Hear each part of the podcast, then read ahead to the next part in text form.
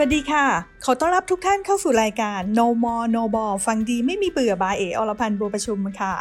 สำหรับวันนี้นะคะมีคำถามชวนสงสัยถามเข้ามานะคะว่า เอ๊ะทำไมกองทุนรวม RMF ถึงมีหลากหลายนโยบายจังเลยนะคะ เอ๋มีคำตอบมาพูดคุยกันค่ะ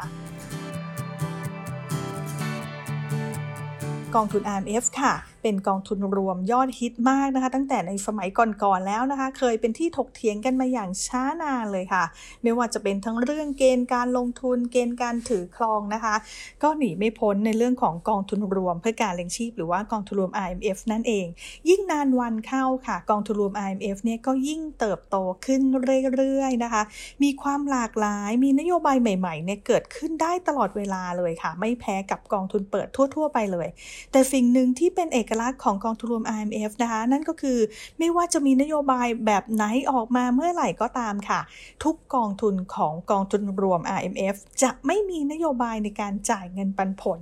นั่นก็เป็นเพราะว่านโยบายของกองทุนรวม IMF เนี่ยต้องการให้ผู้ลงทุนได้ลงทุนอย่างเต็มเม็ดเต็มหน่วยนะคะไม่ยอมให้เงินของเราเนี่ยกระเด็นออกมาให้เราได้ใช้ระหว่างทางเลยนะคะ และด้วยการลงทุนที่ยาวนานค่ะอย่างน้อยๆก็คือต้องลงทุน 5 ปีเต็ม หรืออย่างมากๆของใครบางคนเนี่ยโอ้โหมีการจะมีการลงทุนมามากกว่า 30 หรือ 40 ปีในการลงทุนเลยค่ะ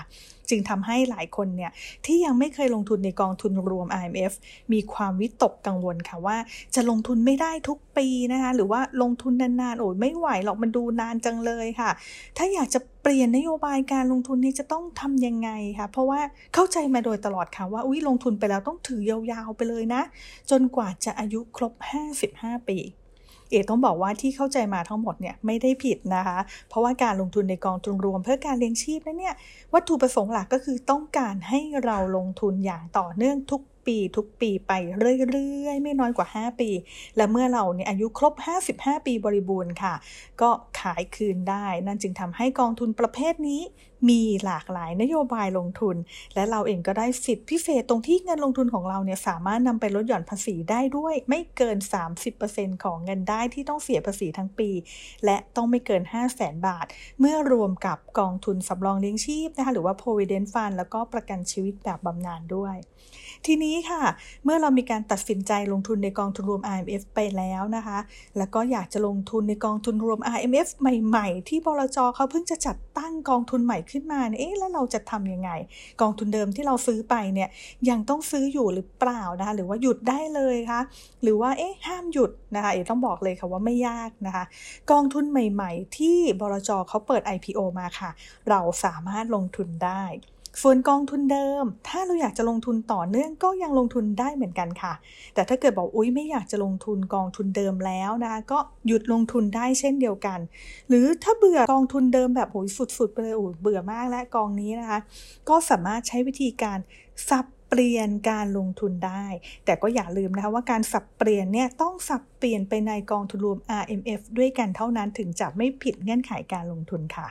เอกขอยกตัวอย่างนะคะ ยกตัวอย่างเช่น ปีที่ 1 เรามีการลงทุนในกองทุนรวม IMF ประเภทตราสารหนี้นะเพราะเราคิดว่าเอ๊ะตัวเราเองเนี่ยรับความเสี่ยงได้น้อยนะคะ ปีที่ 2 ค่ะบอกหัวใจเราเริ่มกล้าละก็มาลงทุนในกองทุนรวม IMF ประเภทตราสารทุนเพิ่มเติมนะหรือว่ามาลงทุนในพวกกองทุนหุ้นนั่นเองนะคะ ปีที่3โอ้โหอยากจะไปต่างประเทศบ้างล้วปีนี้ก็มีการลงทุนในกองทุนรวม IMF ที่มีนโยบายลงทุนในต่างประเทศไปเลยนะคะ ปีที่4โอ้โหเกิดแบบอยากจะล้ำหน้าตามเทรนโลกอนาคตค่ะ ก็มาลงทุนในกองทุนรวม IMF ที่มีนโยบายลงทุนในนวััตกรรมหรือว่าเทคโนโลยีทั่วโลก ไปไปมาๆค่ะ4ปีตรงนี้นะคะ เอกก็มีการลงทุนหลากหลายนโยบายแล้ว ซึ่งถ้าเกิดว่าตอนนี้เอกยังถือแบบครบๆเลยนะ ไม่ได้มีการสับเปลี่ยนอะไรเนี่ย เอกก็จะมีการลงทุนในกองทุนรวม IMF ถึง 4 นโยบาย 4 กองทุนด้วยกันนะคะ ซึ่งก็เป็นการกระจายการลงทุนในสินทรัพย์ที่หลากหลาย แล้วก็ถ้าเกิดว่าในอนาคตเนี่ย ต้องการลงทุนในกองทุนรวม IMF ที่มีนโยบายใหม่ ๆ เพิ่มเติม ก็ยิ่งทำให้มีการกระจายการลงทุนมากขึ้นไปอีกนะคะเรียกว่าเพิ่มทางเลือกในการลงทุนค่ะ ซึ่งถ้าในอนาคตนะคะเราบอกว่าเราไม่อยากจะถือกองทุนรวม IMF กองไหนก็แล้วแต่